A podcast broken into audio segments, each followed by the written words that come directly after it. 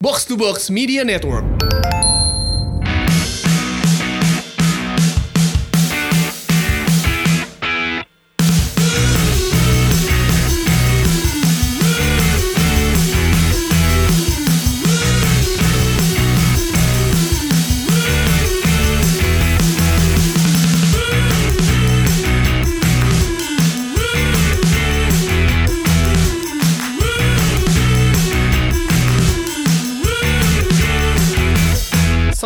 Hari Jumat Seperti biasa jadwalnya podcast nomor satu di Indonesia Sedap Podcast box to box Tapi kali ini tanpa Pangeran Siaan yang lagi-lagi absen Kemarin tuh coach dia banyak yang dihujat coach Wah pange kalau MU kalah kabur Wajar lah, emang Kabur. begitu dia. Bagus, hajar aja terus. Emang gitu dia.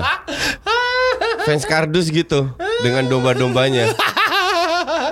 Domba-dombanya. Oke di episode kali ini ada gue ada Tio Prasetyo Tomo dan juga rekan saya seperti biasa ada Coach Justin. Jalu nggak bisa datang karena Jalu lagi di Jerman. Lagi liputan Bundesliga. Jadi kita berdua aja tanpa duet tinja juga Yang ada di Tio Show nih. Sedap ya kan? Coach gimana eh, midweek kali ini Coach? Ngelihat Barcelona Yang di hari Senin kita bilang kayak Udah Barcelona kalah aja lah Biar si Valverde eh, dipecat ya kan Tapi ternyata gitu Coach Emang ya gitu nggak nggak akan berubah juga. Dan feelingku nggak dipecat juga selama ada Messi man. dan Messi itu kan sekali-sekali aja main jelek. Tapi rata-rata main bagus. I mean 0-0 terus eh, mereka main nyerang terus banyak sekali eh, shot on goal. Tapi eh, game ini kan dua leg.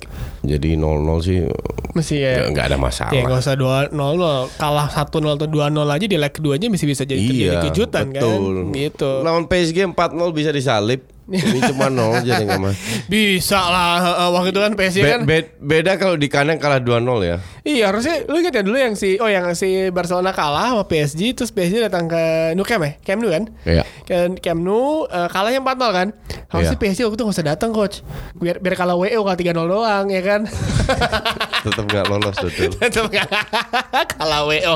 Tapi selain itu di midweek ini ada beberapa pertandingan Liga Champions selain Barcelona. Yang mengejutkan adalah eh sebentar mana sih Barcelona ini kemarin? Nggak ada yang mengejutkan.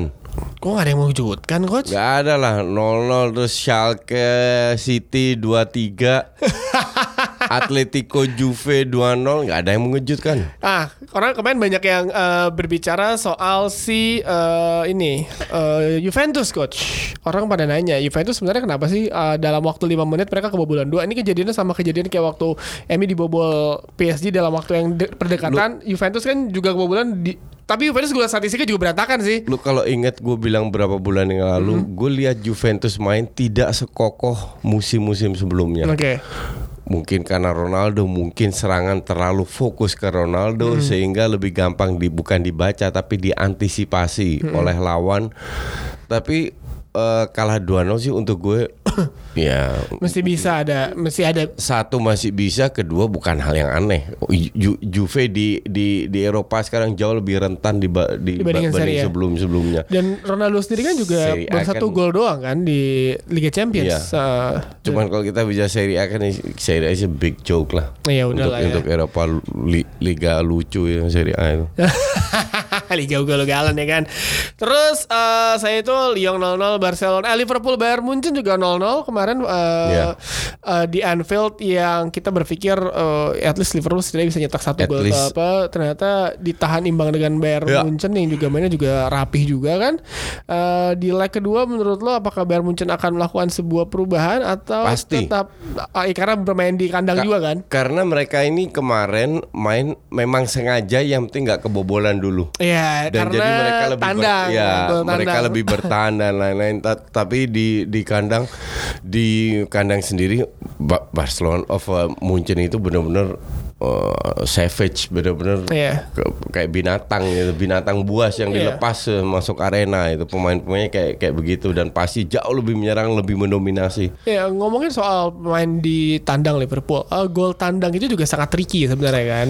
Itu aturan sampah dari dari UEFA itu dan itu akan direview ya. Yang harusnya direview. akan di su- sudah akan direview sudah direview bahkan tapi belum diambil keputusan apa feeling gue itu akan di, dihapus Karena menurut gue juga nggak fair sih kalau misalkan fair kalau misalkan lo di kandang misalkan Liverpool uh, Liverpool Bayern Munchen 0-0 di Anfield terus nanti main di Jerman satu sama yang lolos Liverpool. Iya kan lucu kan? Lu, Iya kan? lu tetap cetak dua-dua cetak satu gol gitu loh. Heeh. ya kan?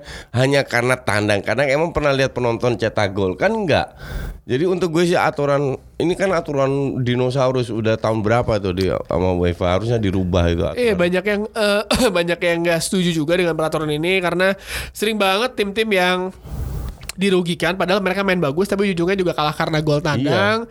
Yang paling gue ingat ketika dua 2000-an tuh eh, MU eh, MU Leverkusen so, dua sama-sama main bagus tapi karena karena gol tandang kira United Iya. nggak lolos terus juga berapa kali kan eh, kejadian dan emang sebenarnya harusnya menurut gue sih emang dan udahlah nggak usah lah ya. Dan sekarang kan sudah ada VAR. Kalau kita mau meningkatkan fairness, Hmm. sekarang kan sudah ada VAR. Gue rasa VAR ini sangat amat membantu, sudah cukup untuk untuk men- menegakkan keadilan di sepak bola. Dan aturan-aturan kayak gitu kan harusnya dihapus. Iyalah udah udah usang juga sebenarnya kan. Iya. Eh, iya tadi tuh Liga Champions eh, yang gue recap sedikit aja nih eh, City pun juga dikejutkan sama Schalke. Dia Schalke bisa nyetak dua gol. Eh, Iya. City walaupun City juga kartu merah. Eh, ada beberapa tim yang yang yang yang bisa ya sebenarnya main bertahan udah pasti lolos lah ya dengan kemenangan pertamanya semuanya menang. PSG 2-0 sepertinya. Enggak, sebentar.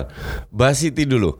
Bahwa mereka menang lolos su- sudah gu- di di video kan gue gue bilang Ya. kalau kalau City nggak lolos jual aja satu tim itu nggak ada gunanya ya kan.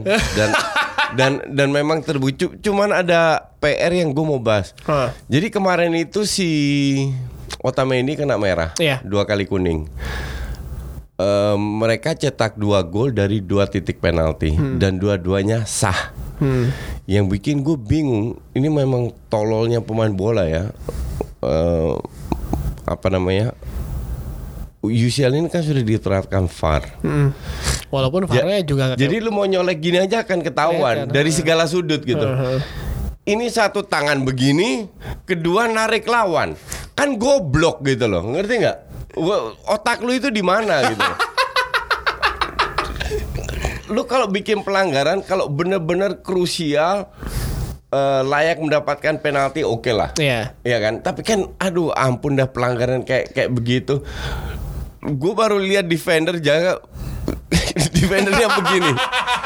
Gue bingung terus memang pada saat bola ke arah dia usaha eh, Narik narik tangannya ke belakang ya, tapi pasti telat lah. Iyalah. You don't stand here. Aduh.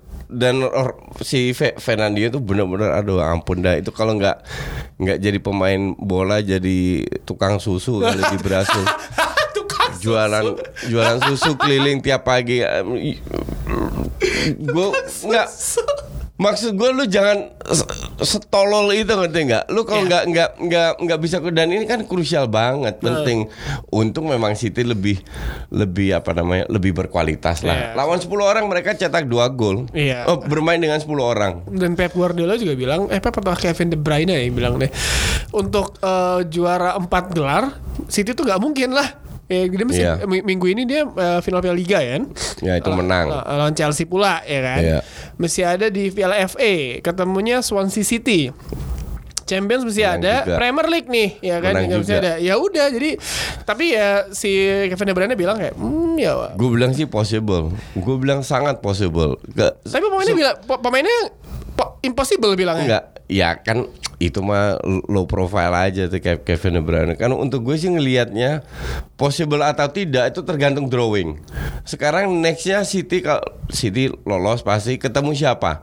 Kalau ketemu Barcelona, gitu. Barca contoh atau Munchen atau eh, Real Madrid gitu. atau Madrid kan repot. Nah di situ yang susah. cuman kalau kalau ketemu tim besar itu baru di empat besar atau di final, nah itu lain cerita. Nah. Itu sangat bisa. Nah, tapi yang mau gue tanyain ini eh, Pep Guardiola kayak anomali ya. Dia di Barcelona Championsnya dapat juara. Ini ya pasti lu bakal bilang ya karena Messi ada Messi ya. Messi kan poin plus waktu itu Pep ada Barcelona. Tapi pas dia pindah ke Munchen dan sekarang pindah ke City, eh, sepertinya tuh sejauh itu selalu mentok untuk eh, Ya untuk itu Liga itu, Champions. itu karena drawing kurang kurang menguntungkan aja Hmm. sih kalau gue bilang dia sering kali ketemu tim tim bagus di di, Bantai awal-awal. Barca pernah gitu kan? Iya. Yang di Bantai Barca itu kan? Iya, iya. Heeh. Dan eh, ah kalau gue bilang mm, Pep dia mau menang atau nggak menang Champions League pun untuk gue eh, tetap top. Sa- sama kayak Maradona. Iya. Maradona bilang Messi kalau nggak menang juara dunia nggak nggak komplit. What the fucking bullshit alasan gitu ngerti nggak? Sekarang berapa gol yang sudah dicetak Maradona dibanding Messi? Iya. Dia memang sekali berapa kali eh, M- Maradona juara dengan Napoli? Cuma dua kali. Tapi ya emang maksudnya kalau orang lihat dari gelar sih ya pasti orang pemainnya dia lagi dia lagi tapi dengan lihat pemain-pemain yang yang belum pernah merasakan piala belum pernah juara piala dunia, belum pernah piala, juara piala, piala Eropa, ya mereka tetap jago juga kan. Emang emang Exactly. Ronaldo nggak pernah piala juara Piala Dunia. Messi nggak pernah juara Piala Dunia. Tapi dari segala statistik dibanding pemain-pemain lain itu segini. Terus hanya karena mereka nggak juara terus lu nggak pernah bilang Johan Cruyff lebih parah nggak pernah juara Piala Dunia nggak pernah juara Piala Pera tapi pemain terbaik abad ke-20 di Eropa. Iya. UEFA yang tunjuk. Jadi, Jadi usah- untuk fans kardus yang fokus ke hasil dan lain-lain lu belajar coba otak lu IQ lu ditingkatkan sedikit oke? Jangan cuman bisa taunya menang kalah lawan Derby County di kandang aja kalah. Ngatain batai dari kelas yang berbeda. Sebentar nih. Ini gue mulai agak seru nih dari kemarin kan di mana pange dengan domba-dombanya di Twitter banyak banget yang eh, kalau kalian lihat kolom komennya YouTube terus kalau eh, mentionnya box to box itu pasti banyak kayak oh pange giliran ini eh, ada kalau MU kalah pasti nggak ada loser Ya, atau apa betul. ada yang lain gitu Betul. terus ada juga Benar ya, itu. ada juga yang yang yang nyerang eh, Justin Justin back bacot nih terus akhirnya dibahas sama adminnya box to box ya back bacot nanti dibayar padahal lu back bacot juga gak ada yang bayar ya, kan betul Oke, terus eh, selain Liga Champions, oke tadi ngebahas pemain yang pemain hebat yang belum Ryan Giggs saya nggak pernah main di Piala Dunia gitu, negaranya kayak Ya, gitu ya exactly. kan. Eh, Gareth Bale juga belum pernah main di Piala Dunia Cantona. gitu. Eh, Cantona eh, siapa Paul Baldi juara. Platini. Iya, maksudnya em, banyak pemain yang emang nggak seberuntung itu dan kalau mau gue singkat lagi, Piala Dunia itu adalah ajang eh, beli kucing dalam karung. Lu lihatnya apa yang dilakukan Arsene Wenger mau beli Joel Campbell saat itu ya kan. Iya. dan dan itu banyak sekali bukan berarti pemain yang juara dunia itu langsung jadi pemain Enggak, hebat Oliver Giroud lihat aja. ya ya itu contoh paling bagus tuh Oliver Giroud di Piala Dunia eh, shot on lepasin tembakan ke gawang aja juga nggak on, on target. Walaupun eh, orang bilang jadi decoy-nya Pogba siapa tapi maksud gue ya Giroud decoy. sekarang aja di musim ini begitu juga ya kan. Jadi pemain jadi kalian eh, dan dan itu udah topnya Perancis Per- Perancis nggak akan menang apa apa lagi udah terseok-seok.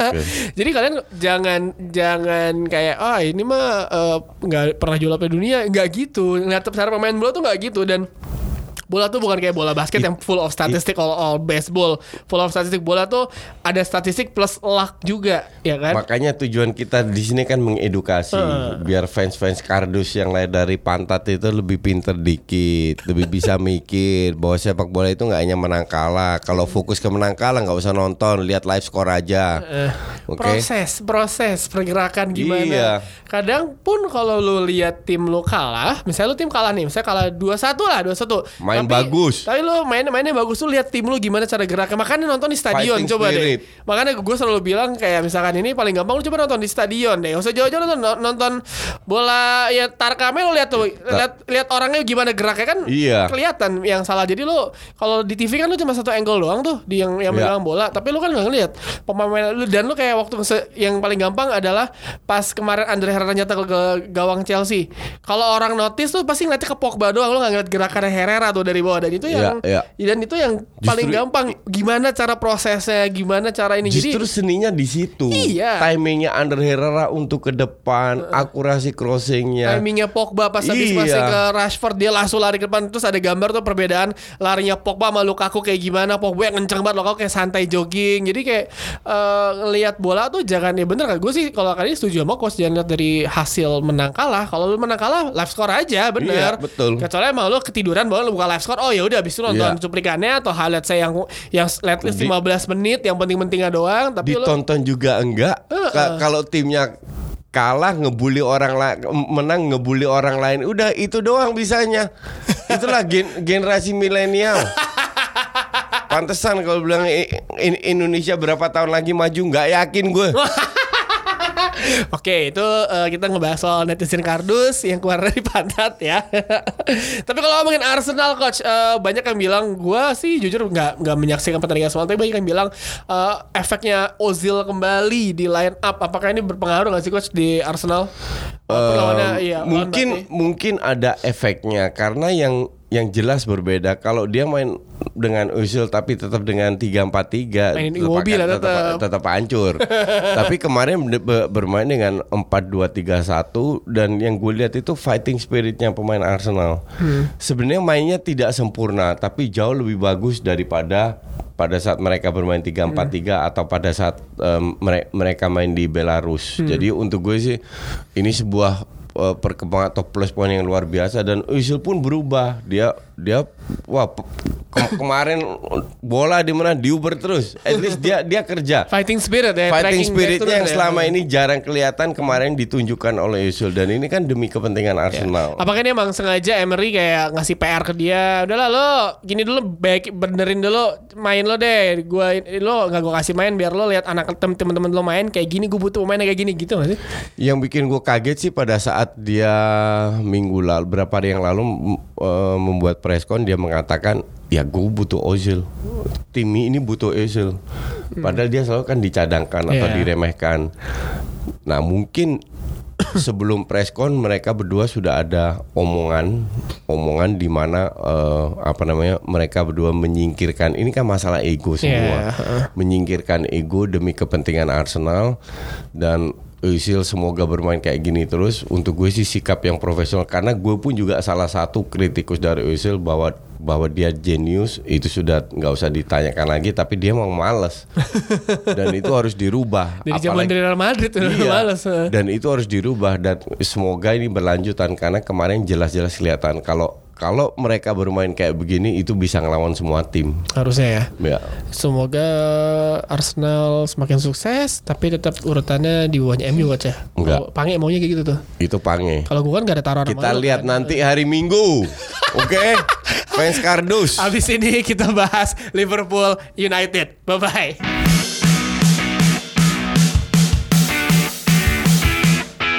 Janji kita, sedap nih, ya kan di segmen kedua ini Justin lagi siap-siap baca Opta nih, ya kan eh, United versus Opta gratis. Yo iya emang dari kita. Lalu siaran minggu ini sama sama Mas Joy kan? Sama sama, sama Sabtu, ya, Sabtu. hari Sabtu. Minggu lalu gue mau join. Hari Sabtu La Liga berarti coach ya. Ya, Sevilla Barcelona. Oh iya, gue hari Minggu dapet tuh bolonya Juventus. Ya, big, Eh, big match ya buat lu. Ya lumayan alhamdulillah dapet Juventus ya bukan Frosinone atau si Spal. Spal. Ya nggak apa-apa sih sebenarnya, tapi maksud gua ya tolonglah, tolonglah capek juga nyari datanya ya. Liga Italia tuh datanya tuh susah loh. Misalnya nyari berita soal Spal tuh nggak segampang lo nyari berita Burnley, Watford tuh banyak, heeh. Berita Spal lu googling aja. Sekali-sekali syarat Juve oke lah. Ya alhamdulillah dapat Juve ya. Yang eh, alhamdulillah alhamdulillah alhamdulillah alhamdulillah ya. Eh, eh, Yuda nih ngapain sih dah petak petok petak petok nih dah. di belakang layar kita ada eh, art director kita di Yuda nih. Jadi kalau kalian yang sering lihat postingan di Instagram yang kemarin ada Diego Simeone lihat? Yang dia joget-joget John, Iya. John Mayer nah Yuda yang bikin ya.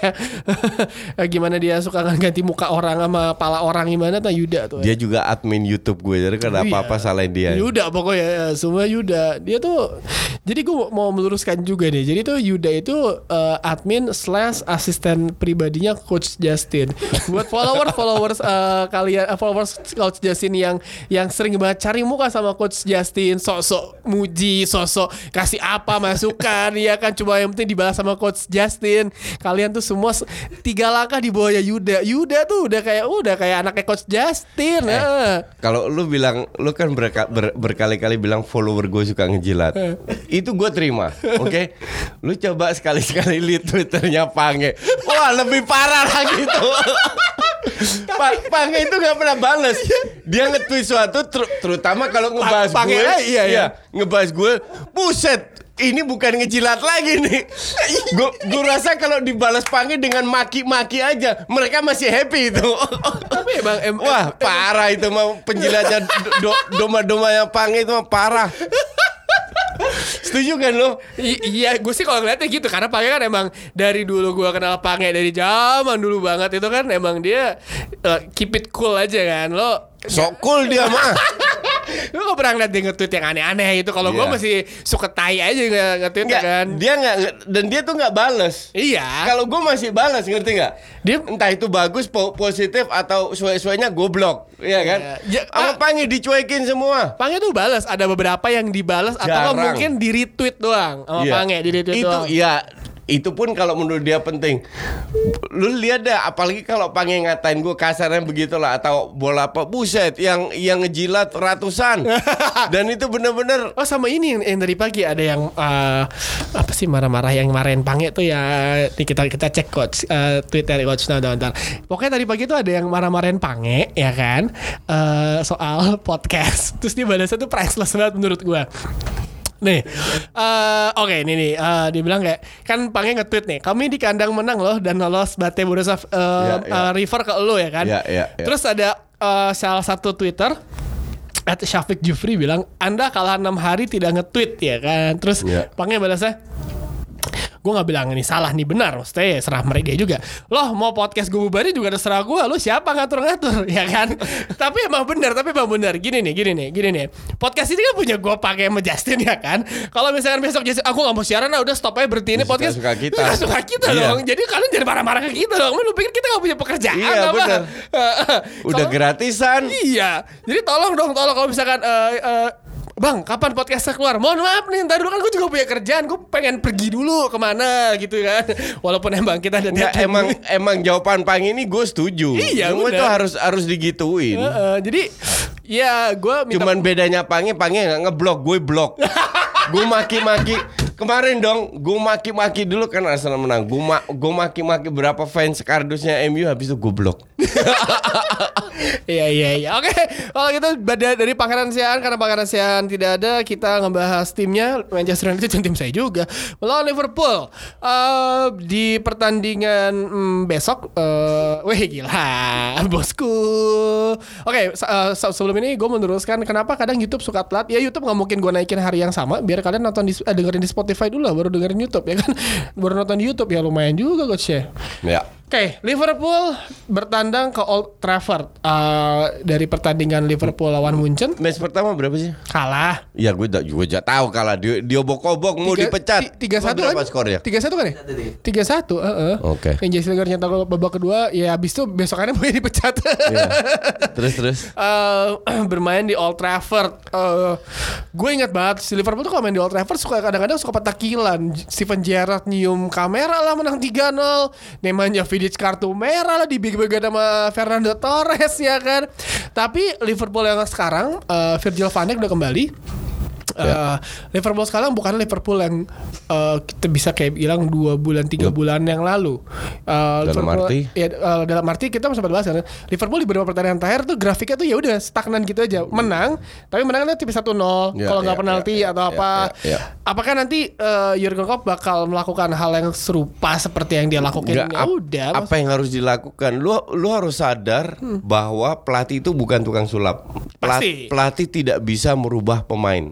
Pasti. Yang bisa pelatih lakukan adalah memantau pada saat latihan, pada saat pertandingan, apakah pemain ini lagi on form atau tidak. Apakah strategi yang diterapkan itu berjalan atau tidak. Kalau seandainya kurang optimal, kesalahan-kesalahan di mana? Hanya itu yang bisa dilakukan pelatih. Jadi kalau seandainya dia bermain kembali lagi dengan tanpa playmaker dengan Yeah. Wijnaldum dengan tiba-tiba mereka bermain buruk. Ya bukan salah pelatih lah. Dan bukan salah strateginya juga. Karena berkali-kali sudah terbukti lebih bagus. Hanya memang Iya. Liverpool dua kali seri karena Wijnaldum sakit bermain dengan 4-2-3-1 dan kemarin menang lagi. Iya. mereka kembali lagi bermain 4-3-3 jadi kalau gue bilang Liverpool sangat termotivasi untuk bermain di uh, Old Trafford. Old Trafford.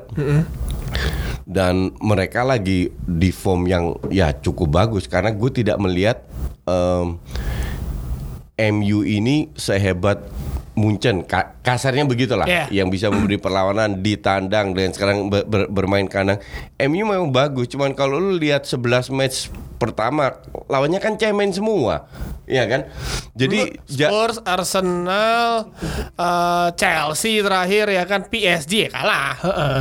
Burnley, heeh. Enggak itu itu lu cuma sebut tiga. Nah sisa 8 tim yang enggak Kan lu kan sebutkan lu, cemen. lu, tadi barusan bilang cemen semua. Iya, Ini gue tambahin Spurs tuh nggak cemen, Arsenal nggak cemen, Chelsea nggak cemen, emang PSG. Iya, terus 8 tim lainnya lu nggak berani sebut karena itu yang gue maksud cemen karena 8 match pertama yang dia ketemu adalah tim-tim jelek sehingga percaya dirinya meningkat. Emang kayak gitu Dan, perlu. dan itu beruntung, betul, itu perlu betul. Perlu. Tapi what I try to say adalah mereka itu belum sampai level yang fans-fansnya di, dikira MU itu berada di mana. Ya belum. Gua sih sebagai MU tuh nggak menang satu trofi, gue garansi satu juta persen Gua, musim ini. gua sih sebagai fans MU gue ngelihat dengan uh, masuk kayak Ole ya uh, Ole juga masih baik perlu belajar eh, especially Banyak. especially dari Mike Phelan yang yang Mike Phelan di tiga musim terakhir Ferguson dia orang yang megang taktiknya uh, Ferguson, Ferguson.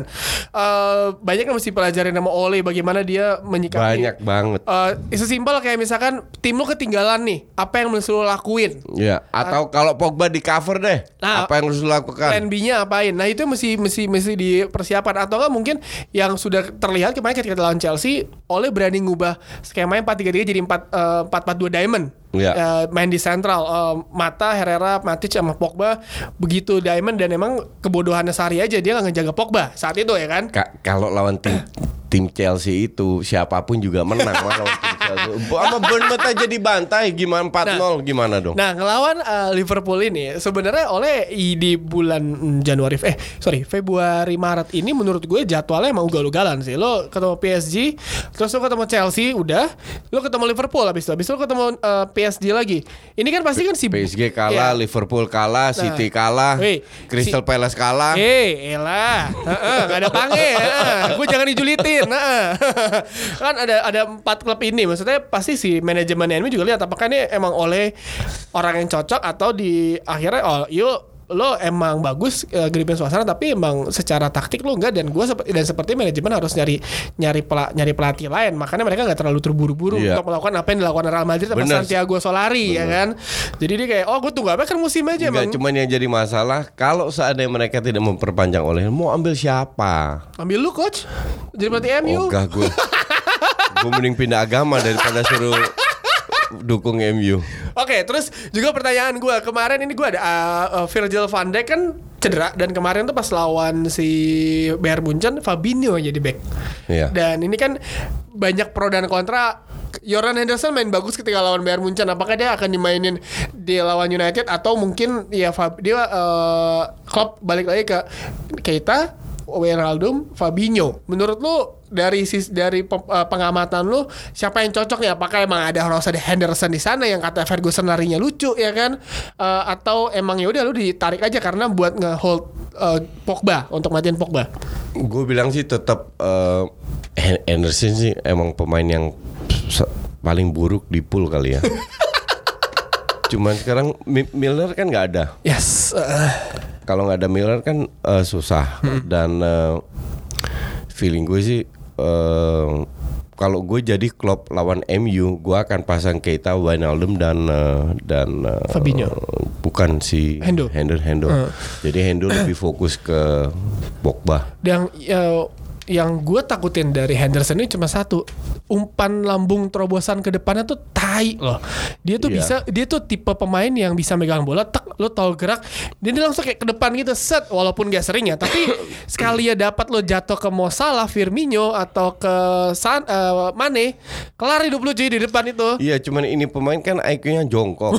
jadi kalau nggak jadi pemain bola jadi tukang kebon. Cuman fi- fighting spiritnya tinggi. Ja- ja- ja- jadi dia kalau gue bilang sangat cocok untuk membuat hidupnya Pogba susah lah. Dan gue lihat harusnya si Klopp jauh lebih smart daripada Sari ya. Harusnya. Ja- ja- jadi at least si Pogba ini harus lebih diwaspadai. Ya karena yang lu selalu bilang Pogba dilepas ugal-ugalan mainnya ya benar sih dan eh, Dan itu berapa kali terbukti? Iya dan dan dan satu yang mesti dieksploitasi sama Liverpool ada uh, flank dari wingbacknya si United yang sering ninggalin pos kecuali kalau Ole nyuruh dua backnya kayak waktu lawan Chelsea nggak nggak maju banget tuh tengah mundur udah karena kalau misalkan selalu maju itu yang ke- kejadian Gua- pas lawan si PSG kan itu selalu si wingbacknya selalu ninggalin ruang yang sangat besar Iya. sekali. Se- tetap tapi yang yang gue waspadai di selain selain Pogba ya sebenarnya cuman Martial sama Rashford. Kalau kalau gue bilang yang lainnya He- He- Herrera Herrera pe- pe- pemain penting.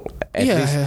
kalau seandainya Pogba di cover, at least Herrera masih bisa jadi playmaker lah. Iya, iya, iya. Herrera Ya empat pemain itu yang yang yang menjadi kunci.